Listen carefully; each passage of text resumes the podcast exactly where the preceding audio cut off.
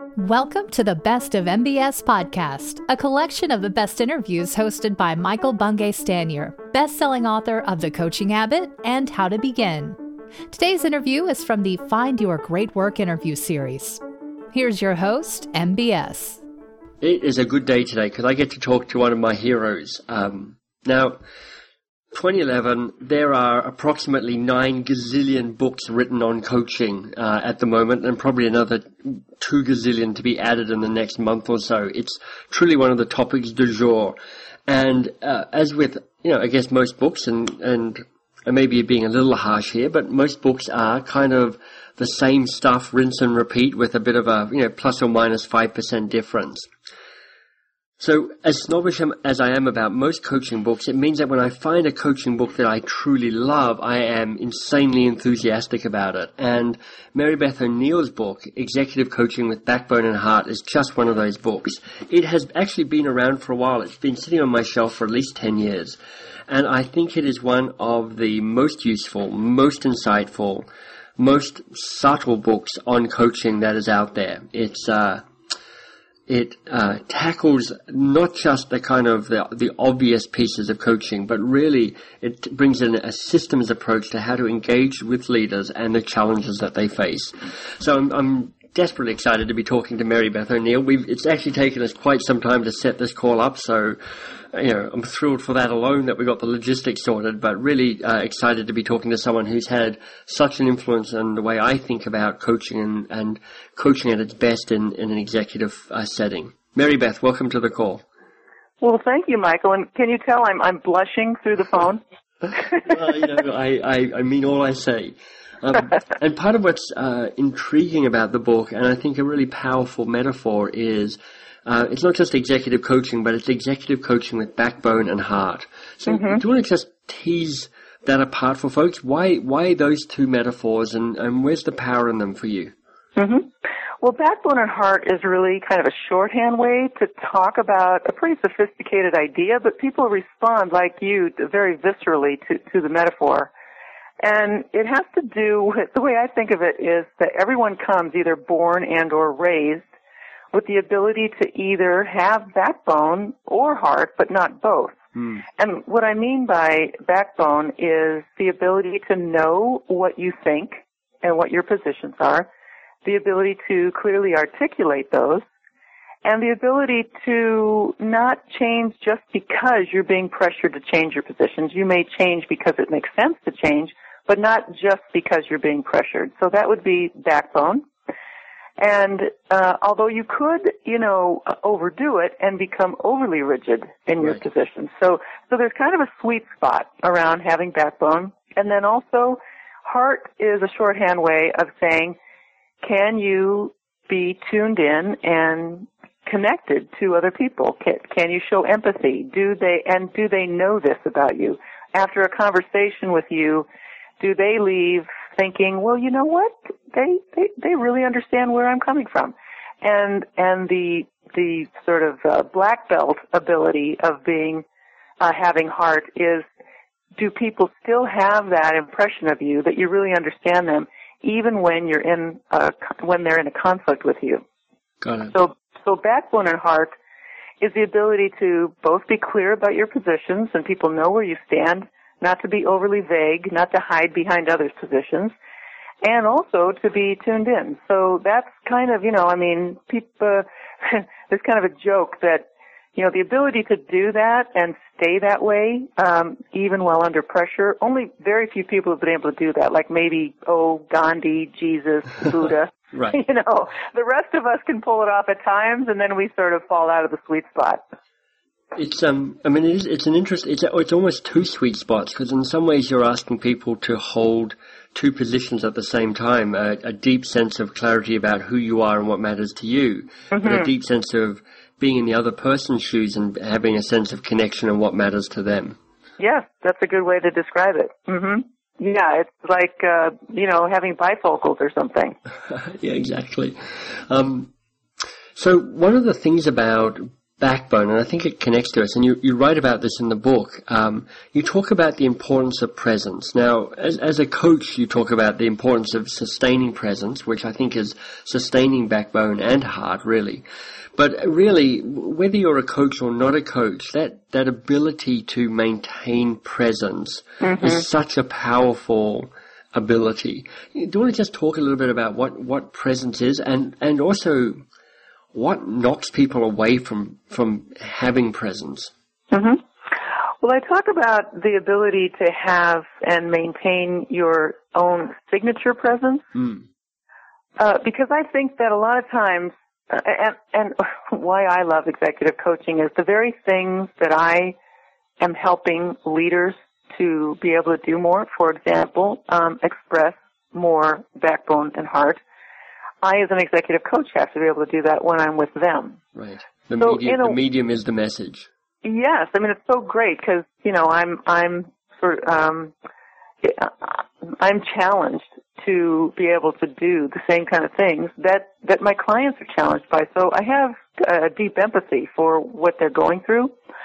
So both leaders and coaches need to have this signature presence, and I think that particularly uh, leaders and coaches when they're in a learning mode, when they're trying to get more mastery in their profession and their career than their vocation, they have a tendency to think, well, I like I like what they that person can do. I want to be able to pick up more on what they can do, and that's great if they see a skill that they want to acquire. But then they start thinking that maybe they have to be more like that person. Right. And the signature presence means no, actually, you can show yourself your quirks, you know, your particular genius, um, by using your own presence. Don't try to be someone else. So I really want to encourage people to do that. I often tell my clients that yes, there may be some things they need to develop, but they don't have to go through a personality transplant to do it. Yeah, that's interesting. You know, it, it brings to mind to me the uh, the distinction I learned from Ron Heifetz about technical and adaptive challenges, mm-hmm. in the mm-hmm. sense that technical uh, uh, challenges are those sort of external skills which you might look at somebody else and go, I, I could do with some of that, and, and you gain those technical skills. But mm-hmm. adaptive uh, challenges are that sense of personal growth and personal clarity and that's not something you get from anybody else. That's from going inside and going, what is my signature way of showing up in this world and what are the patterns I want to change and what are the patterns I want to keep? Yes. Yes. So this, so, and then, so then the emphasis on presence, and you're getting at it now, is the ability, when you said the two sweet spots too, like, can, uh, first of all, am I aware in the moment of myself and the other person? And then, can I actually have a conversation about that with the other person. Right. Because often that's the real change in a, a frustrating conversation is when we can say, stop, stop, let's just have a timeout. How is it that we're talking? Maybe we're, maybe how we're talking isn't as productive as it needs to be. And I need to bring more of myself when I have those kind of conversations. Yeah, very interesting. That that ability to talk about the the talk about the relationship rather than just having the relationship being an invisible container in which the mm-hmm. the hurly burly yeah. of life continues, and stepping yeah. out of that and seeing the container and going, "Hey, this is happening again." Mm-hmm. You know, what, what do we want to do to to shift that, if anything? Yes, really exactly, and that kind of gets into another uh, sort of passion of mine and a, and a joy that I have working with clients is this whole idea of shifting patterns. Perfect. Yeah. I was just about to ask you about that for the, a similar reason. So, I mean, uh, uh, unpack what that means. I, I, think I understand what you mean by shifting patterns, but to somebody who might not be as sort of immersed in the coaching jargon of life, mm-hmm. what, what do you mean by shifting patterns? Again, it's sort of you know the thing around the the, the deal about the fish can't see the water. Mm. We're we're all involved in patterns when we relate to each other that we don't see. And patterns are anything that, particularly, of course, I'm working with leaders and teams where they'll get into a pattern of relating with each other. And the the thing is, is that usually people can tell that something's not working Right. But when they want to diagnose it and say what's not working, they always say, well, there's something that the other person's doing that's not working. Right. Right, this has Like- nothing to do with me. I'm the innocent person here. Yes. All them. I, I'm pure as the driven Yeah, snow, and exactly. if, if they would just stop being so defensive, everything would be fine. That's right.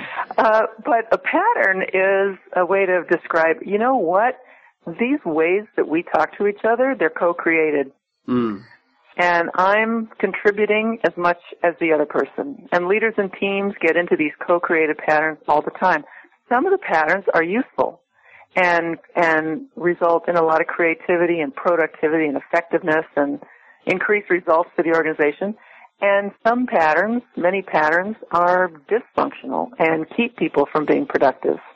So I work with clients on um, helping them shift the unproductive patterns by starting with themselves. What uh, identifying the part that they're contributing, and then what can they do to shift it? It's very interesting. You know, in, in your book, you talk about patterns a lot, and you talk about the, the triangles of, of stressing situations that people get into. And one of the things that I I, I teach and, and am a fan of is the uh, Karpman drama triangle, which I think is connected to the, the similar work where you see three roles, you know, the, the persecutor, the victim, and the rescuer. And what you see is they're, they're roles that only exist in relationship to somebody else. And it's that, it's that pattern, that dance together, that is what drives everybody bananas. Yeah, yes, and unfortunately, um, coaches or any helper, it's so easy to step into the rescuer role. Oh, so, so tempting. Yeah, and, then we're off and running with another pattern. Well, of course, because we're either as soon as we as soon as you adopt that rescuer role, it um, immediately invites somebody to play the victim or even play the persecutor in response to that. And just as you say, we're off off and racing again. So Yeah. so, so help people. I mean, people might be nodding their head, going, "Oh, I have this." I have this nasty feeling that I may be engaged in patterns, and, and by the way, the answer is yes, you are. Um, how can you only break these patterns with the help of somebody like a coach sort of pointing them out to you, or are there ways of kind of trying to increase your own awareness of the dynamics? um, I don't mean to put you out of a job here. yeah. Um, it it takes a while to learn to see patterns.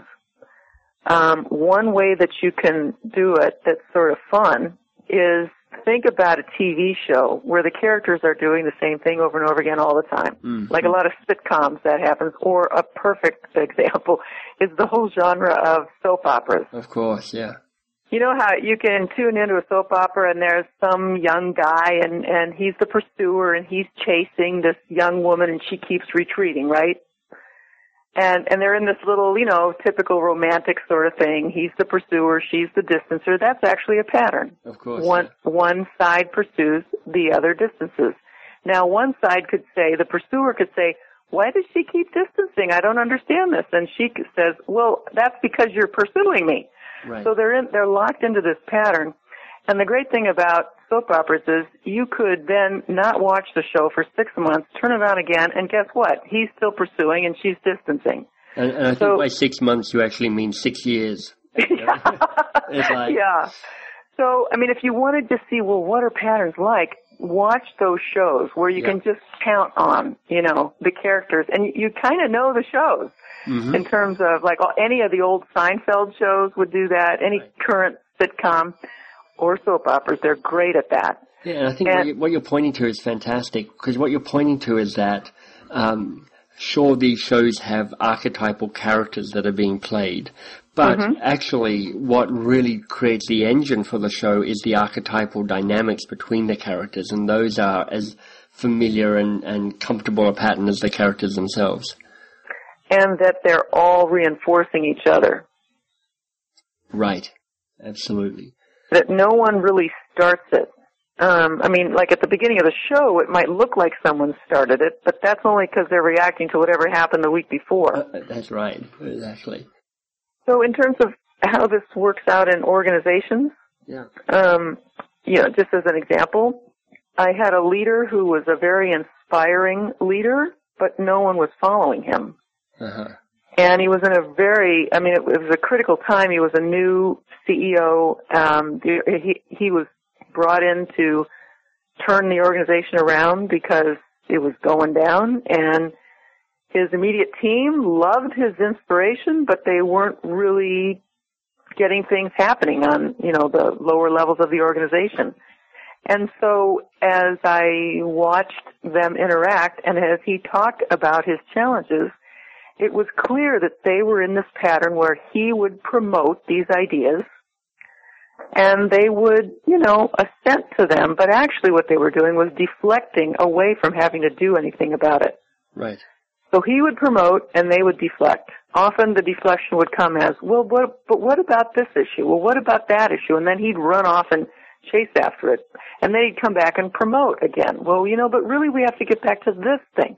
So this promote, deflect, promote, deflect. And there was no change happening and, you know, the organization's continuing to suffer and right. maybe not, not, um, be able to exist any longer. I mean, they were at that point. And then working with him, uh, first to help him discover that there would be a better way for him to relate to them. Mm. And, and this is where, in a weird way, I mean, as strong as he was in terms of having a stand about what needed to happen, he didn't have any follow through on it. So he actually had more heart than backbone. Right. And he needed to increase his backbone. So then the exciting thing for me is that pattern shifts almost always require you to have to bring your backbone and heart into balance. You're either too far out on one or the other. That's a great insight. I mean, I'm, I don't think I've, I don't remember reading it put quite like that in the book, and I love that, which is that sense of, it feels like it's like Chinese medicine. Somehow your humors are out of whack, and you've got to balance the backbone and the yes. heart, and somehow that will bring you back into stability and ability to have the impact you want. I never thought of that, Michael. I'm doing Chinese medicine. Yeah, exactly. There you go. Yeah. if you need a little woo woo, you're there, there it is for you. so this leader actually needed to learn how to insist. Right. He really needed to show that he actually expected them to do what what he what, what was inspiring and what needed to happen. Mm-hmm. And the the irony is, and this is what you know, people with not enough backbone, it's hard for them to realize that the more they insist, the more their teams actually initiate and commit. Right. They often think that if they insist, they're going to squash initiation. But for people who have too much heart and not enough backbone, if they grow more of a backbone, their teams actually love it and they come forward and commit. So I'm totally taking notes right here because I am that person. I'm like, if I, I, if I'm out of whack, it's it's it's not enough backbone. So I'm like thinking mm-hmm. this is good, this is good stuff. I'll be taking back to some of the members of my team. So beware, members of my team, if you're listening to this. yeah, if you're listening. yeah. So so the result was yeah. that. Uh, it, within the year, they were able to not only um, continue their existence, but they had a $500,000 surplus in their budget, Fantastic. which they were not expecting at all. So that's what I find so exciting is these pattern shifts can actually affect results. And oh, another way to learn about patterns is to think about how can you reduce the pattern, like, you know, I'm talking about that soap opera pattern yes. of, you know, a, a guy who's interested in a gal and you know, he's pursuing, she's distancing, noticing that I'm using just one word for each side of the pattern. Yeah. Pursue, distance. Right. So if you can get it down to one verb on either side, you know you've got the pattern. Oftentimes people have a hard time doing that. They want to, out of their own anxiety, they're, they're, they're describing on, they're going on and on and on about what it is and they're, they're usually, they fall into blaming the other side. But if you can get down to what's the one thing that I'm doing? What what is that verb? Yeah. And what's the one thing that they're doing? So the old pattern was promote, deflect uh, of the CEO and his team, and the new pattern is insist, commit, and it really helps them to know whether they're on it or off it too. If you just get it down to two words. I, I love that because you know one of the one of the things that entangles all of us is um, the, the minutiae of our own story and how we think that that makes me a special case. And it's like, no, you don't understand. This is the this is the specific dynamic, and so often, and it's humbling, really. You know, we, we're playing out, you know, one of six different patterns, and no, mm-hmm. it's it's classic. It's not your your the minutiae of who you are and what you're doing is actually, you know, almost secondary. And so Mm-hmm. the wisdom you're bringing to this is getting down to recognizing those basic patterns can get you really clear insight about a, you're not that different, which is disconcerting, but at the same time, you're not that different, which means that this is a pattern that people have seen before and changed before. Mm-hmm. Yes. So in the end, it can be actually inspiring. And I think a lot of times it's the anxiety that keeps me, you know, talking more and more and more and kind of hiding from myself in terms of having to tolerate the discomfort to actually go for a different goal that I want. You know, I've, I've been doing um, a lot of reading and, and a bit of practicing around um, uh, Robert Keegan and Lisa Lahey's wonderful book called Immunity to Change. And I bring it up just because it does a very a very fine job at, in a simple process, helping people start um, seeing some of their own patterns um, in terms of recurring patterns where you go, ah, I keep trying to change this and it keeps being the same. It's a really wonderful little uh, process to help people figure out this is the thing, this is the place for me to give my attention to. Mhm. Mhm. Yeah, that's great. Well, you, the way I think of it is that adults are still in the process of growing up. Right. Right. and um, it's it's that's what's so humbling, particularly in the workplace, because and particularly among managers and leaders, is because we think, well, we've got this position, so we're supposed to know it all. Yeah. But adults really are not fully baked human beings, and we still need to learn some of the really basic stuff in terms of how we relate to each other. How, um, and I know we've only got a few minutes left, Mary Beth, but I'm, I'm just curious to know how you, how you find, um, the degree of kind of, I guess, connection or trust with the people you work to be able to shift some of these patterns? Because you make it sound like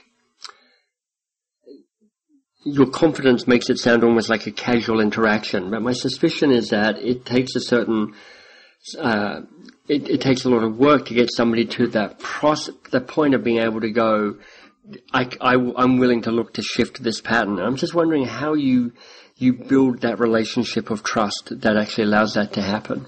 hmm Well, some of it, see, this is what I love about the workplace, is that people aren't running around at work saying, I want to be a better person. Right. That's usually what they go to therapy for.